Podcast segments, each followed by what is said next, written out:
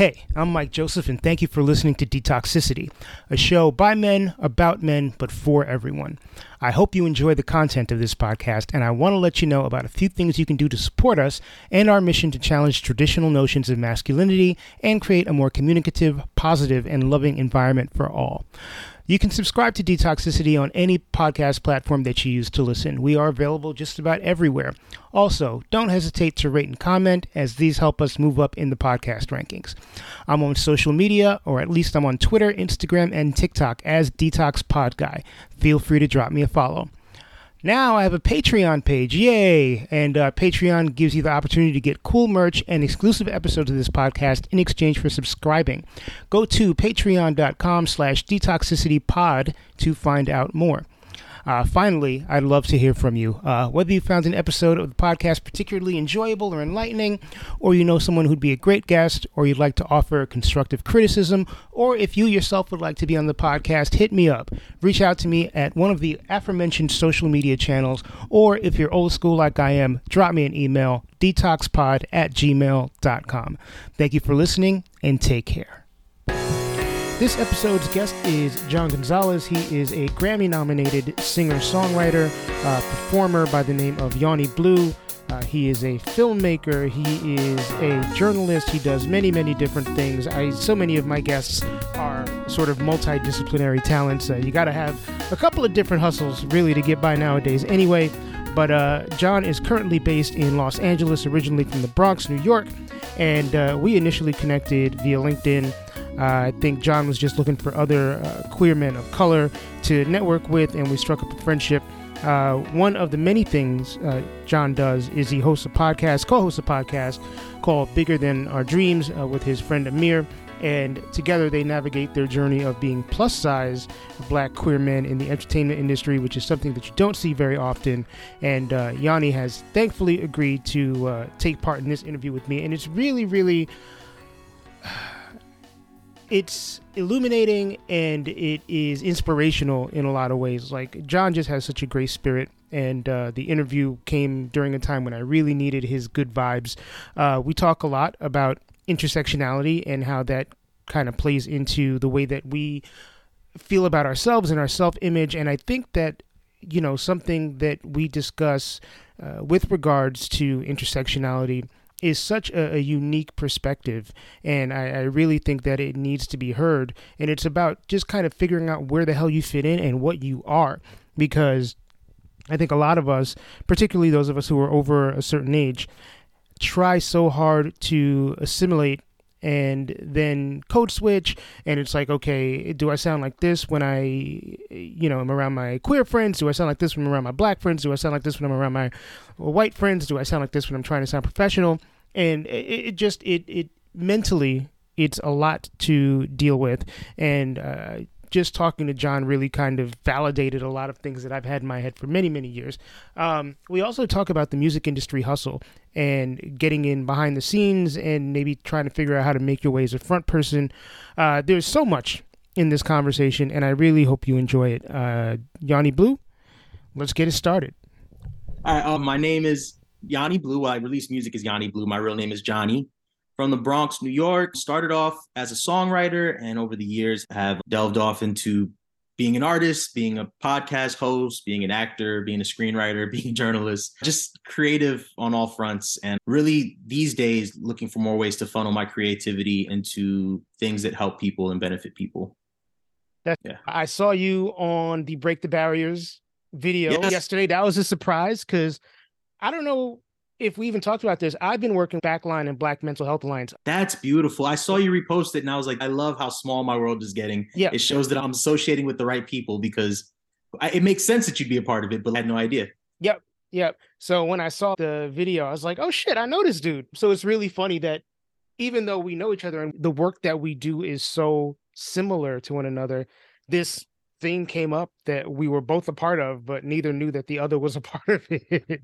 I love things like that because, like I said, it just shows me that I'm circling the right. I don't want to say circling the right drain. That sounds terrible. yeah, that sounds bad. I am attracting the right energy because it, it's like-minded people and it's the same people. So it was really cool to, yeah, to know that you were a part of that. Man, they're trying to do good things for people and mental health. It's part of the reason why I do this podcast. And it's such a taboo topic still, particularly when it comes to Black folks and Brown folks. So you grew up in the BX. Mm-hmm. And what was that like? I remember the BX from when I was a kid and in my 20s I actually worked on Fordham Road in the Bronx yes. for a number of years. So what was your Bronx experience like? So I'm lying a little bit. I grew up between the Bronx and Virginia, but the Bronx pretty much most of middle school and high school. Okay. Born there, moved to Virginia Beach when I was 4, came back at 12, so kind of dual citizenship in that way. But uh, yeah, the Bronx, man, was a beautiful place to grow up. It was interesting because I definitely wouldn't be the person I am without living there. Just the level of freedom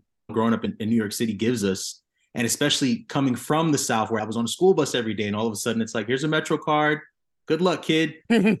um, so that helped me because as I started to realize just what was available to me, what worlds I was expected to be a part of versus not, I, I, had the freedom to access every world that I wanted, regardless of where people thought I belonged, and just kind of figuring myself out when it came to to race because I'm Dominican, but I'm not not that I don't associate with being Dominican. That sounds crazy, but I'm not culturally like I'm second generation. So it's like I don't hang out in Washington Heights like that. I grew up right.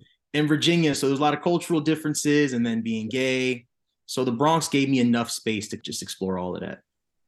And in terms of your cultural identity, it's interesting talking to younger people because again, we're having this conversation. You're in your 20s. I'm in my 40s. My no, grandparents. I'm 32. Oh, you're 32? My... Yeah. Oh, see? It's that young face. you're saying this and looking 24. So, so yeah. you're too kind. Hilarious. Uh, you're second generation. I'm second generation. Are both your parents from DR?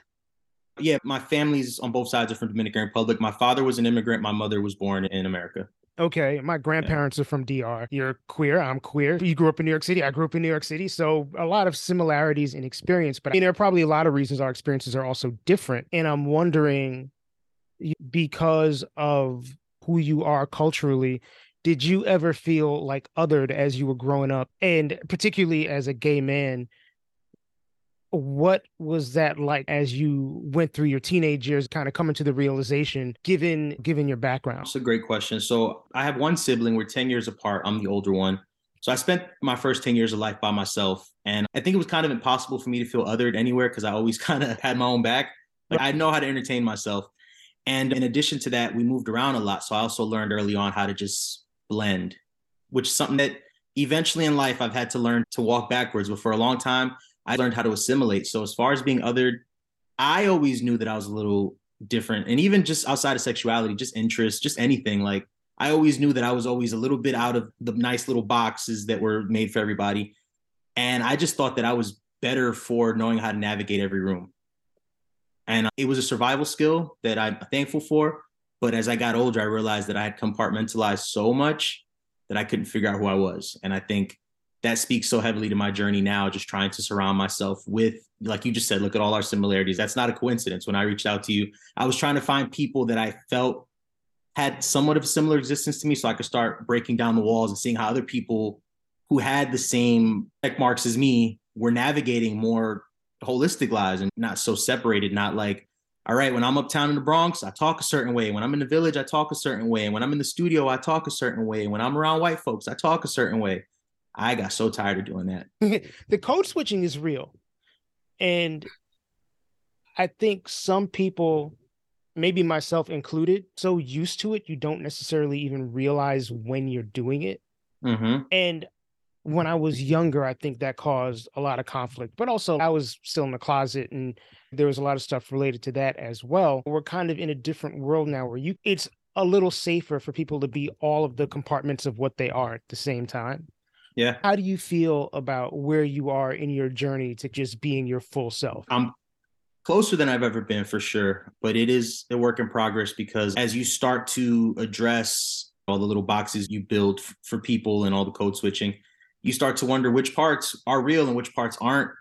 And really in that part of like, did I really like this because I like it or because I thought people would like me more because I liked it? Or even with making music, just understanding that as a large black man, the most successful genre was going to be R&B and hip hop, which I love, but I listened to everything. So as I tried to, to branch off into other worlds, people kind of pushed back. I was like, am I doing this just to be different or do I actually want to be in other places? Like those questions are still lingering, but I think they're a lot quieter than they used to be. So I feel the most secure in my journey right now than I ever have before. But that's a testament to, again, surrounding myself with examples of people who I feel are living authentically as well and being able to reinforce that for each other. What made you decide to be a musician? That's usually the first question I ask of anybody who's a musician that I have on the show. But your story is so so layered. I wanted to uh, touch on a couple of other things first. But what was the spark for you to become a musician? Well, I always loved music, like most people say. I came out of the womb singing. And then being a child of the early 90s, you can't not want to sing when you got Whitney and Marc Anthony and Boyz II Men and these great vocalists on the radio. But what made me actually decide to want to pursue it, again, going back to that sort of survival mentality, I saw an end that seemed possible for me, which sounds terrible looking back, but I, I didn't see myself in anybody until I saw The Dream or these songwriters, James Fauntleroy. I was like, well, I kind of look like those guys and they're behind the scenes. And that was the end that made me say, okay, if I want to do this, this is the only way that I could do this. Writing, writing kind of came before performing for you. A hundred percent, yeah. Okay. And was it always writing music or were you journaling? Were you writing poetry? Were you doing any of that stuff? Yeah, I did a little bit of everything. So I had a really great English teacher who um got me into Edgar Allan Poe, who's I don't know, is he from the Bronx? But I know he's he lived in the Bronx. Really? I, I didn't yeah. know that. So yeah, there's a, his house. Yeah, his house is preserved right. by Fordham, little park over there. So he got us into Edgar Allan Poe. So it was a mix. I was always naturally a good writer. I was the kid that would do my essay the day of and get an A. So I just kind of knew, which is again why I thought that songwriting would be is all very left brain of me. I just kind of figured I like music. I'm good at writing they should go together. But it's always been a little bit of everything. I I mean, my day job now is journalism. I write full time. I do screenwriting, script writing. So it was always a little bit of everything. Very multi-layered. Mm-hmm. And I always ask people for their coming out story as well. And I'm curious what your experience was navigating your sexuality. Yeah, so I started to uncover my sexuality at 16, which is ironically the same year that I started doing music. And um, again, just in the spirit of boxing off my life, I was actually able to create a little world for myself where I was able to be out. So I had access to the internet, to MySpace, and New York had like a local early pre pre version of Facebook called Sconex, where kids would connect through school networks essentially. Okay.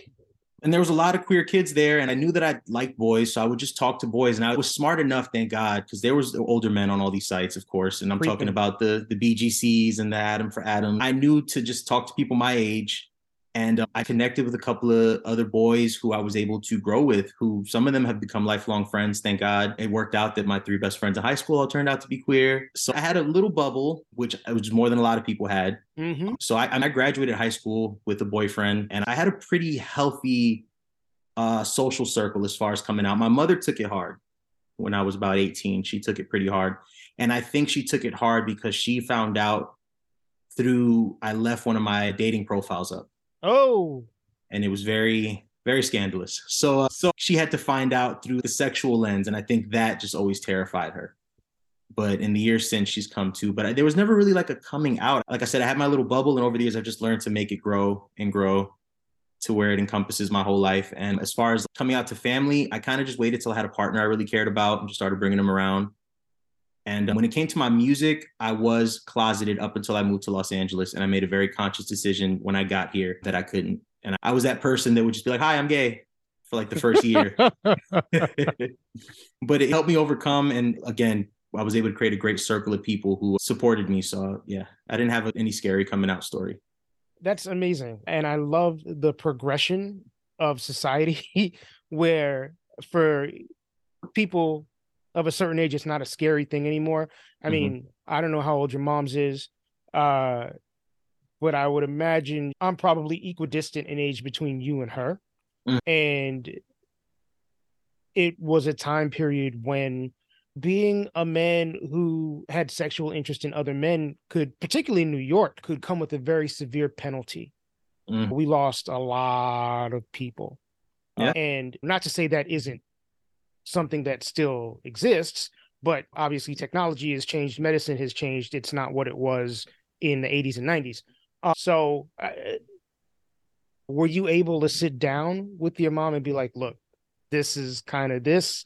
Did that take some time? My mom had gay friends, so I think she also knew their experiences. So I think she had all that fear. As far as like a sit down, I don't remember there being one specific talk, but it just was over the years. And I think she just had to see me around people and understand that I had a good radar for people. You know, mm-hmm. because she's from an era where, like you said, like we lost a lot of people, a lot of, especially unfortunately, Dominican culture has a whole subculture of how men sleep with men, and there's a whole mess there. The whole DL phenomenon, yeah, kind of all that stuff where like people's fluidity was, I don't really don't think it's recognized that much now. But mm-hmm. back in those days, it wasn't recognized at all. It was like you were either gay or you were not gay, and there was a stigma around mm-hmm. being gay. So a lot of people tried to force themselves into being 100% straight in public, but they did what they had to do undercover. And unfortunately, because people were careless or some people were spiteful or whatever it is, that led to bad things happening for some folks.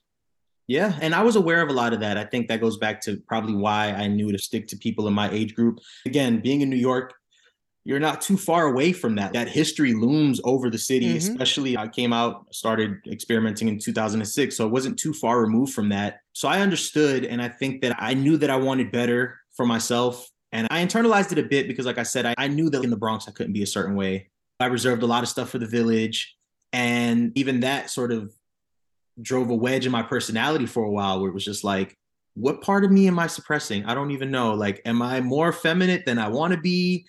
Does it matter? But yeah, definitely. I remember kind of catching the tail end of that and just seeing the impact that it had on guys not even that much older than me. Because I've noticed like, just with queer people, the gap, like every three years, it's a whole different world. it's true. I have friends now. I'm 32. I have some friends that are like 36, 37, and they had a whole different experience. And I'm sure you go further back, it's completely different every couple years. So I, I get that point of like it, it's night and day when you go back far enough. You, you encompass a full history of like from the 50s up. It's a whole fucking different world every decade. Yeah, it really is. You bring up an interesting point, which is how do you gate your queerness and what does it mean? Because I I'm 14 years older than you. I struggle with this to this day and I don't want to be insensitive to anybody who might be listening, but mm-hmm. there is in a lot of people's eyes what a stereotypical gay man is. And based on presentation, neither you nor I is that. Right. And there's obviously nothing wrong with being stereotypically. There's nothing wrong with being flamboyant. There's nothing wrong with being stereotypically effeminate, or there's nothing wrong with being promiscuous. There's nothing wrong with any of that. Right. But it's similar in terms of race, where it's like you almost have to play a game with yourself about what am I? Because straight people would be like, well, you're not gay enough. And then gay mm-hmm. people will be like, you're not gay enough.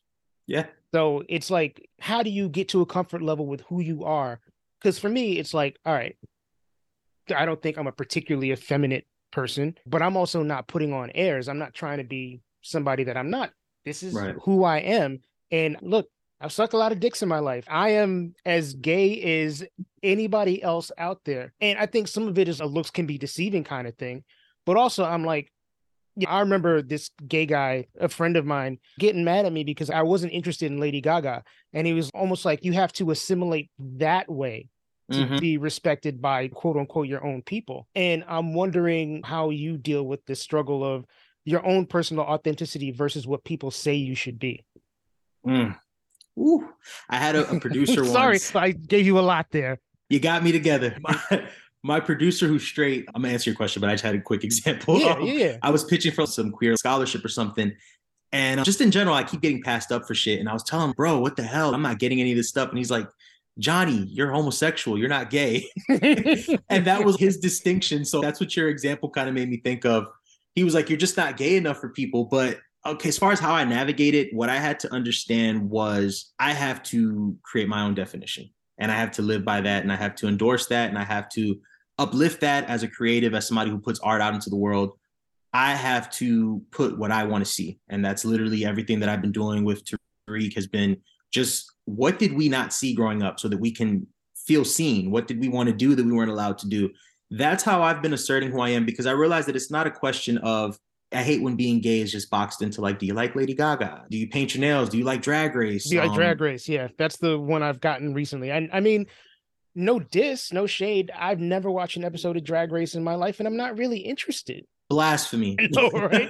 Here come the pitchforks. Right, right, right. Greatest show on earth. But all it is to say that like I would get the opposite. I do love Drag Race. I had a friend who I've known for almost 14 years. He'd be like, girl, you really putting on? And I'm like, no, I watch this show religiously every Friday. Why do I have to look a certain way to like Drag Race? Right. But to answer your question, it has really just been a battle of surrounding myself with people like me because we are one of one down to the DNA of it. But truthfully, like there's about a hundred other people like us out there. Just go find them and be with them and build your tribe. That's how you figure out who you are. I have a friend now, Mike Brown. Shout out to him. He's a dope podcaster as well. He's another guy, masculine presenting, straight presenting, plays basketball, does the whole nine. He got into ballroom because he was like, "What? I just want to figure out if I have feminine. You know, I want to figure that." And just seeing him explore that, I'd never heard anybody say that. Right. And it was like, okay, I, I think that femmes and trans people are so inspiring because they're out in the world constantly just having to prove themselves. And we get to just go out every day. Right. And nobody gives a fuck. So it's Right. like, if this motherfucker can go through all of this shit and go out every day and put on heels and do whatever, I can show up in the world and paint my nails one day if I fucking want to. I could show up in the world and wear a drag race merch shirt, which I've done a few times. And people are like, who's that girl on your shirt? And I have to explain to them, this is a drag queen. It's not a real woman. But that that's how I'm actively doing it. Just I'm just siphoning through the world now and just like, okay, are you my person? Are you gonna not invalidate me in the things that I like? Okay, I fuck with you. We don't gotta like all the same things, but we can mesh enough ways. That's what I need. Right. And I do think it's important for people who have the ability to pass to uh figure out a way to be open about that because a it makes it a safer space for people who can't pass or refuse to pass or don't pass and also it removes the stereotype a lot of ignorant people have that you can't like basketball and you can't have bass in your voice It's stupid. And it's almost Stone Age because I asked this question recently in an episode that I did because we were all in our 30s. I'm like, do you think it stops with us? Do you think the kids under us had this figured out a little bit more? And they were like, yeah, they feel like they see more younger people who are just kind of like, these are all the parts of who I am. They show up and lay them all out. They're free. And it's not so much like when I was growing up, I felt like I was a Swiss Army knife of like, all right, which which Johnny you guys want to see? Right. Like, Who do you have to be around these people? That shit is so tiring. it's a lot of work and i feel like a broken record sometimes when i'm talking about wanting to be surrounded by black queer people but i didn't have that privilege for a long time like you talk about privilege some people are lucky to navigate this world and just fall into rooms that are like-minded Right. i didn't i've had to always be in other rooms and assimilate which is fine it's taught me so much survival skills and it's taught me so much about people it's made me who i am i'm proud to be well-rounded yada yada but I've also seen people existing in rooms where, like I said, where they are more like-minded and just the advancement is different. The energy is different. I walk on set now with Tariq, and our photographer is a plus-size queer man, and our playlist is all our songs. And I feel different than when I stepped on a set with a skinny white woman who doesn't understand my body or where I'm coming from, my music. When I go to these label meetings, and it's a older black straight man who doesn't really connect with me, but he'll sign every rapper off the street because he's from the same street as them, and you there's none of that for me. So I have to create that for the next generation and create that in my community. And it's again just fantastic stuff. There's a podcast that you referenced called Bigger Than Our Dreams, which I think is really what's the word I'm looking for? It's inspirational Thank you. to folks. And I appreciate that y'all are doing it, that we got young cats out there that are fully loving themselves and representing different perspectives and putting light into the world where it's like no shade, no drama. Everything is on a positive tip. And I'm curious how you and Amir put that together and what's your mission behind the podcast. So my background was primarily in songwriting for the last 10 years and navigating the music industry that songwriters really are where the diversity is. We look like all different types of people. And I was for for a while the youngest in the room. So I would come into these rooms openly queer and again, you also know from being in the music industry, most other people are queer and not openly queer. and I was Yep. navigating rooms, and that's no no disrespect to anybody. And that Nav- ain't that ain't just the music industry. My whole. MO is everybody's queer. What um, sh- put that on shirts. Yeah, I'm pretty sure those shirts exist. Yes, I need that shirt.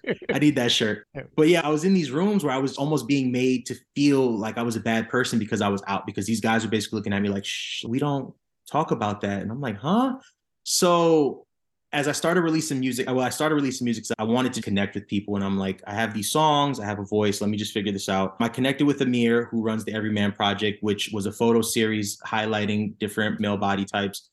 And I was so inspired by that. And then just hearing his journey through the modeling industry was a little different. I mean, it mirrored music industry, but there's more pushback in model and fashion industry for plus size bodies right now than there is the music industry. All we have in the music industry is Lizzo, essentially on the real forefront of that. And then a bunch of women who have augmented bodies saying my body my choice which is beautiful but there's no push for that right and there's no push for queer men especially shout out to saucy santana and lil nas x but they lean into the extravagance of it all right and i mean most of the queer men musicians out there have a certain body type and it again plays into i mean maybe it's not a stereotype because i think no matter what your gender is in the music industry now there is this kind of pressure to be thin and camera ready at all times, or at least being know. sexy. You got to yeah. sell sex somehow. Yeah. Whereas back in the day, you could have a Luther, you could have a Ruben Studdard, and I mean Ruben Studdard didn't come up in the industry the traditional way anyway, but right.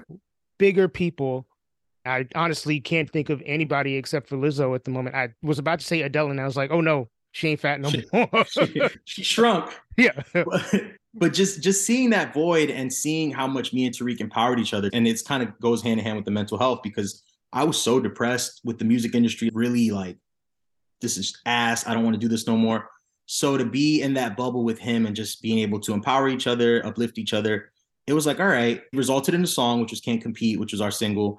And I was like, we should surround this record with conversations and with people that look like us so that they understand it's for them and it just snowballed into a podcast and we've had some incredible guests and just people telling their stories from the modeling industry i've had other songwriters on there i've had some women on there that have told which is obviously like the women deal with this even worse than men mm-hmm. i think mm-hmm. we're just less represented but we're not getting as much backlash. We're able to still have a heavy D and a notorious BIG once upon a time. Right. And that's just been the mission. Where are all these little pockets of people who are exceptional but don't get to shine?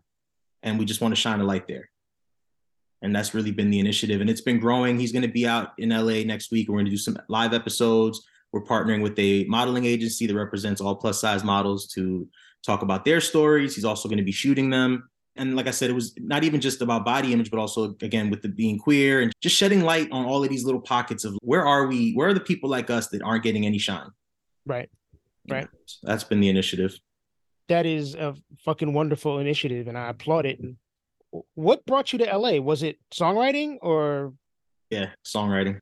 Right. I had an opportunity. I was writing in New York since I was 16 and I wasn't getting very far at all. I thought I was, but I wasn't getting very far. Hit a wall, took a year off, and then got back in. I met my former manager who recommended I came out here to work with a producer of his who became my main producer and uh, packed up after six months and moved 2017. So I just made seven years three days ago. Congratulations. Six years, Six years ago. Yeah. yeah. Thank you. Do you feel like you're a West Coast cat now? I've been spending more time back home. I was there for about three months this year. I bounced back and forth. So I feel like I'm a bi-coastal cat. All right. I'll take that. that. That is a good political answer, Johnny. Yes. No beef. and in terms of writing, particularly when it comes to writing from other people, I, I am curious, just because I've never really been in a room of people writing songs, what is that process like? when you come up with an idea, are you already thinking of who this would be good for, or are you tailoring for people when they're in the room talking to you? It's a mix of things. So when I got to Los Angeles, or even prior to that, I was a lot of times just in rooms with myself, the producer, maybe another co-writer, just creating. When I got to LA, I got here to work on Empire. So we were getting briefs. So they were very specific of this is the scene, this is what we need, which was side note, just a blessing in disguise. Cause my goal to just be around more queer artists and musicians started moving to LA. So to get here and be writing for Jussie Smollett was like, okay, this is a queer character on TV, played TV. by a queer actor. Played by a queer black man. Yeah. Yep. So that was incredible. But to answer your question, it can go either way. There's some days I show up, I have the whole song. Some days I show up, I got an idea, depending on who it's for. If it's for a guy, I'll record it. So I got to figure out the performance. It really varies. And I've been blessed to work with some amazing co writers that I'll say that. I've heard some horror stories, but it's been pretty decent for me. And how are you feeling mentally about your music industry experience as it is at the moment? Right now, I feel like I'm in a stage of rebuilding So Okay. songwriting was beautiful and I by no means had the worst experience, but it's still a bit of soul crushing work. You think about the amount of songs you write per year versus what gets taken, and then what gets taken gets dissected. So you're basically just on this factory line of your art, and then you're being told that sucks, that sucks, that sucks, change that. Okay, maybe we'll take this and we'll pay you in a year. Oh. Yeah. Yeah. Yeah. And I just didn't know any better, as we all don't. A lot of these careers don't have clear paths, especially in entertainment. And I really, really believed in myself, and I still do. And I went really hard those first couple of years, and I didn't take stock of anything that was going on remotely. I was just building a lot of really toxic habits, toxic attachments, a lot of relationships that were rooted in anxiety. And I hit a wall last June, and that's why I ended up back in New York for three months because I wasn't feeling it. So I had to reassess. And luckily, I connected with, with Tariq, and we decided to just do a couple of songs. It turned into a full project. And it's, it, like I said, it, with the podcast, it just all snowballed. And I think this is what I was supposed to be doing. You know, releasing releasing music for myself, being at the forefront. And I still want to write, but I think this way I'm going to attract more artists that are in line with what I want to do. And I'm not just pitching at the label and at the fucking the Goliath. it's a lot. So yeah, right now I feel like I'm rebuilding, but it was bad for a minute. How do you handle that rejection? Because think of being in school, right? And you're writing a paper and your paper comes back and you put your heart and soul in this paper and the teacher is like, you got a D and there's Mhm. red pen through half your paper. Mhm. And I'm a sensitive guy. That would crush me. I would imagine it would crush a lot of other people. How do you get through that when it's it's your professional life?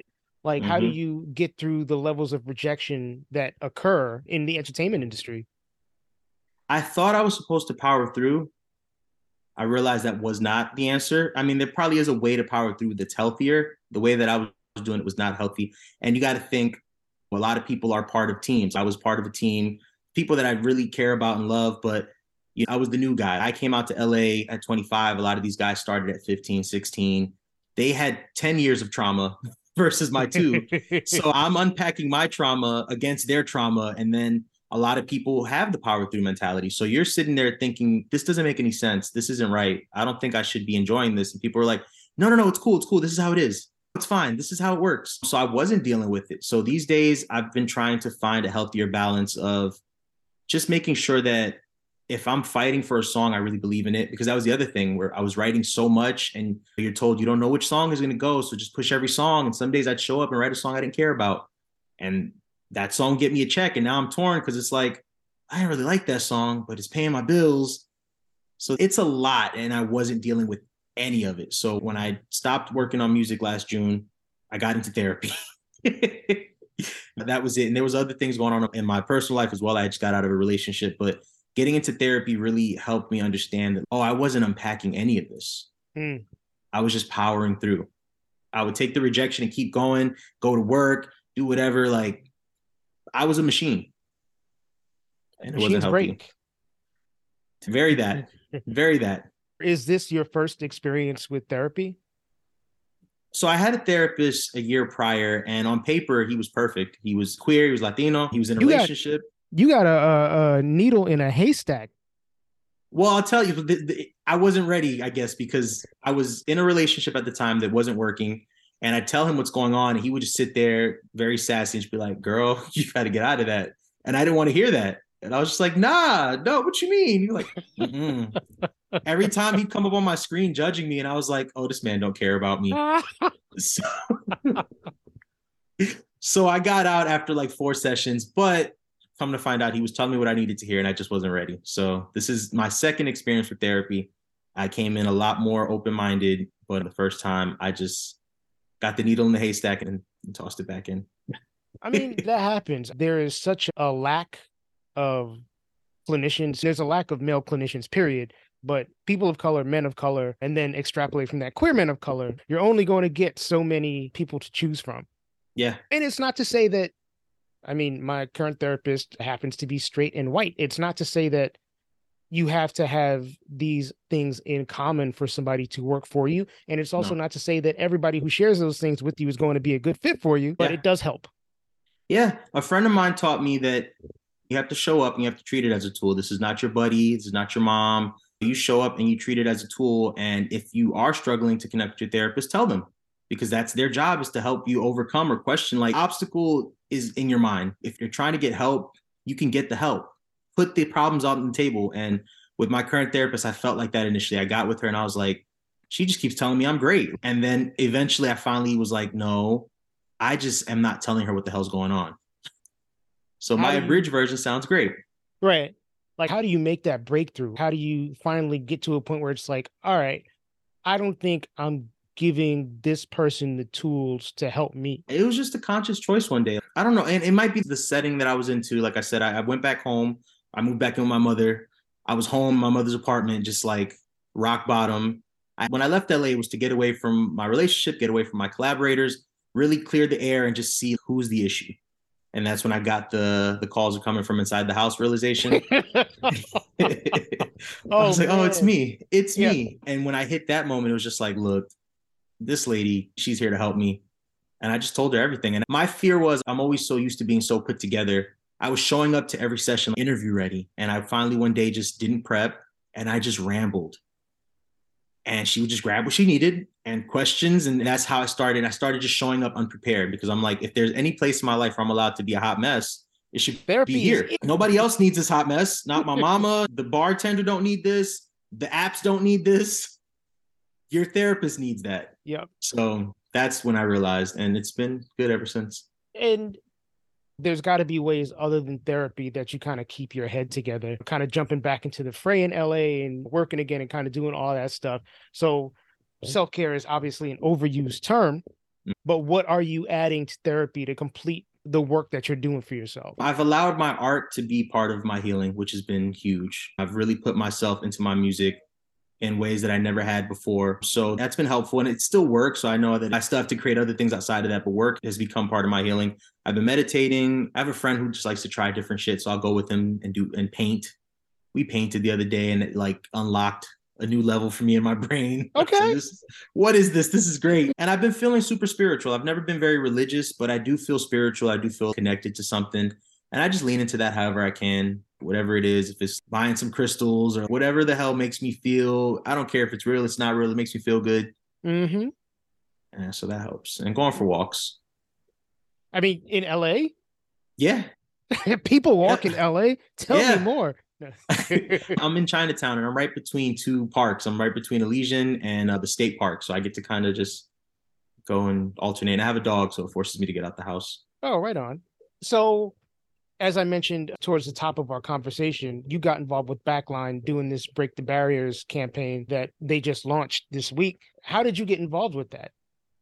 So I have been in contact with this lawyer named Danny Oliva for about two years now, two or three years. A really dope music lawyer based out here in LA. And Danny just emails me anytime something pops up. It's like, Are you interested in this? I'm like, Sure, sure. So Danny sent me the email and uh, I was like, Hell yeah. Responded I actually got my friend in. My boy Mike Brown is in the video as well. And I just showed up and the team was incredible. Everybody was really warm. And it was funny because I was having a really rough day that day, rough mental health day. And I didn't tell them this actually, but I was scootering there and I almost felt like I wanted to cry. I felt like I was in a movie. I was on a scooter. I felt like a tear come down. Oh. I was just like really fucked that morning. I didn't know what it was. And I ended up seeing an artist that I used to work with and I stopped to talk to her and it helped me kind of gather myself. But when I got there, I kind of felt like a fraud because I was like, fuck, I'm going to talk about mental health and I'm kind of in shambles. And the crew was just like, You're so nice. I was like, Okay. I'm giving off something that, like, I'm not feeling it, but they're feeling it. Right. So it actually felt really authentic to the whole experience because it was like, that's why I'm here. I'm here to be in these spaces with people who are all doing the work. I felt like I was around people that were doing the work because right. everybody, whether or not they read it on me, they just reinforced just how happy they were that I was there and it turned my whole day around. And I left feeling like, oh, I'm, I'm fucking crushing life. I'm not gonna have it right every day, but I figured it out today. It's an interesting thing, and again, I'm kind of relating this back to myself. When you're out there talking about things like mental health, and then you have a shitty day or a series of shitty days, and you're like, I'm a fucking fraud. Yeah. Um, but you're not. Which, look, I'm saying this now and three weeks from now, I'm gonna be depressed and be like, I hate my life. I'm such a fraud. But I, like the narrative, at least a narrative that I think is kind of stuck in my head from before, from when I didn't know better, is that it's not an up and down situation. It's not a fluid situation. You deal with the thing, you get better, and then you can talk about it from a state of I've conquered this. Yeah. But mental health, I, I don't think it's something that you conquer. Mm-mm. I think a lot of it is situational. A lot of it for me is understanding old habits and trauma and how that affects the way that I react to every goddamn thing. Yeah. And it's constant work.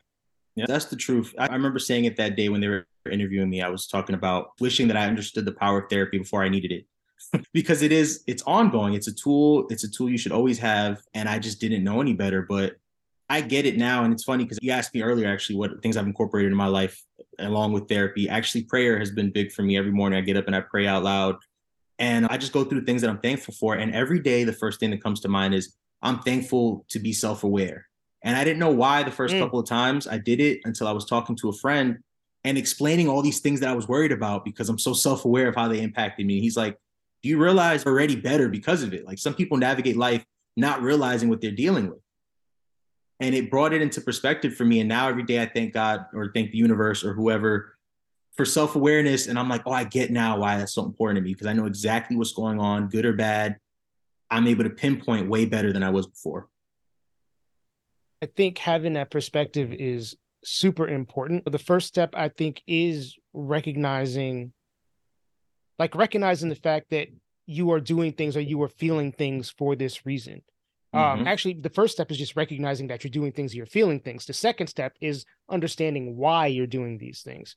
Mhm. And then step after that, I think, is figuring out how to manage it. Yeah. And you can have a recipe, but it's going to taste different every time. Like every step that you take to apply to an issue to try to solve it, fix it, whatever, it's not going to work the same in every situation. No, So not at know. all. I think fluidity is something that's really important to recognize across all facets. Uh, Yeah. And it, that makes me actually think back to when you asked me how I dealt with some of the rejection in the music industry and stuff. I think when I first started, the reason why it used to affect me so bad was because I wasn't aware of, hey, this is to a degree how things work, or at least there's an option that this might get turned down. I thought that just that blind belief in everything, and I would get so disappointed. And then when I started to realize, hey, you you shoot every shot, and that's it. You make them or you don't make them. But I was focused on them all having to go in. Right. So I think it was that shift in perspective and made things a little bit easier for me once I was on the other side of it and realizing you're breaking your own heart thinking everything's supposed to work. Like you said, it is up and down. So I have to accept that there are going to be days where people don't want what the hell I'm selling them. And I became a lot happier then and was able to just refocus on as long as I like what I'm making, then I could just say it was their loss. Right. It's not a reflection on you, it's a reflection on them. Mm. That's another important perspective to have. So, looking forward, what is your mission? This is a big, big fucking question. Oh, like what what is your mission going forward particularly when it comes to what you're doing to um you know, foreground queer artists of color queer people of Mhm. color what is your big picture kind of thing I don't know if there's a big picture just yet. I know that a lot of what I'm doing is rooted in personal growth and healing. So I think I'm really prioritizing that, just the feeling good, highlighting people, supporting people, connecting people. I don't know what I ultimately want. I mean, I would love to be able to be a part of the next big, great queer pop star. That'd be great. Mm-hmm. I mean, I've written for some exceptional queer artists. Shout out to Keenan Lonsdale. Shout out to Lon Burnside. I've worked, written on projects for them that are coming out and they're incredible. oh it's But- dope i met him at the GLAAD awards last summer Okay. yeah incredible, incredible artist, an incredible project. He just announced today he's going to be doing a show in London. So attached to things like that, which I'm excited about. And maybe before I would have thought that that was the dream, but it's not really that. I think, like I said, it is just prioritizing my healing, my joy, and allowing other people like me to be able to experience that because maybe they didn't have the tools that I had, and I can kind of help navigate them towards like, hey, there's happiness over here. Come on. right that's what I want right now. I just want to really build a brand that I'm proud of and continue to make art that I'm proud of and hopefully inspire people and connect people, keep connecting people. think connecting people is the move i'm a big community person so it's always kind of like you take your experiences and you try to help people where you can and just kind of build on uh, i grew up in a house with a lot of fucking people in the way I see things, the world is kind of just a, a, microcosm of that house full of people, and you just want to try to all help each other the whole nine yards. Yeah, I think that's super important, and I think just for the people who didn't grow up in those big houses, just letting them know that they could build their own house too. Right. Like, hey, you didn't have one, let's build one. Let's figure it out. Just showing people that they don't have to be alone, because I I felt like that for a long time, but I think it was just self-imposed isolation. I'm coming out of it want to give John a, a, big, big shout out. Thank you for taking the time to appear on uh, the podcast. I know you have a lot of irons in the fire, so uh, I appreciate you taking a few minutes out of your schedule to sit down and chop it up with me. Uh, Yawny is on Instagram. You can find him at Yawny Blew, Y A W N Y B L E W. Uh, he does a lot of things, and uh, one of the other main things that he does is the podcast Bigger Than Our Dreams, and you can also find them on Instagram that's uh, him and uh, Tariq. Uh, it is B I I G G E R, then our dreams pod on Instagram. And uh, if you want to know more about what Yawny Blew does, you can find uh, his music on just about every streaming platform that there is. And uh, you can also go to yawnyblew.com. So, uh, once again, big shout out to John for taking the time. Uh, we should pick this up at some point and do it again. Thank you for listening to Detoxicity. I hope you found this particular episode interesting. And if you are new, I hope you go back and listen to all of the older episodes. Uh, once again, my name is Mike Joseph. I am the host and producer of this show. And uh, there are a lot of things that you can do to continue to support our mission, continue to support this podcast. Uh, follow me on social media. I am on Instagram, Twitter, and I'm on TikTok as Detox Pod Guy. Uh, you can also send me an email if you'd like. I'm at detoxpod at gmail.com. I am always on the hunt for people with interesting, inspirational, and powerful stories. So if you know somebody who fits that bill, or if you yourself fit that bill, please don't hesitate to drop me a line via email or via social media. Uh, please make sure you subscribe on your podcast platform that you're listening to this on. Uh, rate, comment, help a brother out, uh, help us move up in the rankings. Uh, follow me on social media. Like I said, uh, follow our Patreon or subscribe to my Patreon actually. Patreon.com slash detoxicitypod. You get access to exclusive episodes. You get episodes a little earlier than the general public. You get a cool ass sticker, lots of stuff. Once again, patreon.com slash detoxicitypod. Quick shout out to Calvin Williams for providing the music and uh, doing his magic on the logo, which was originally designed by Jacob Block. I thank you all for listening. I wish you all the best. Please take care of each other. Till next time, peace.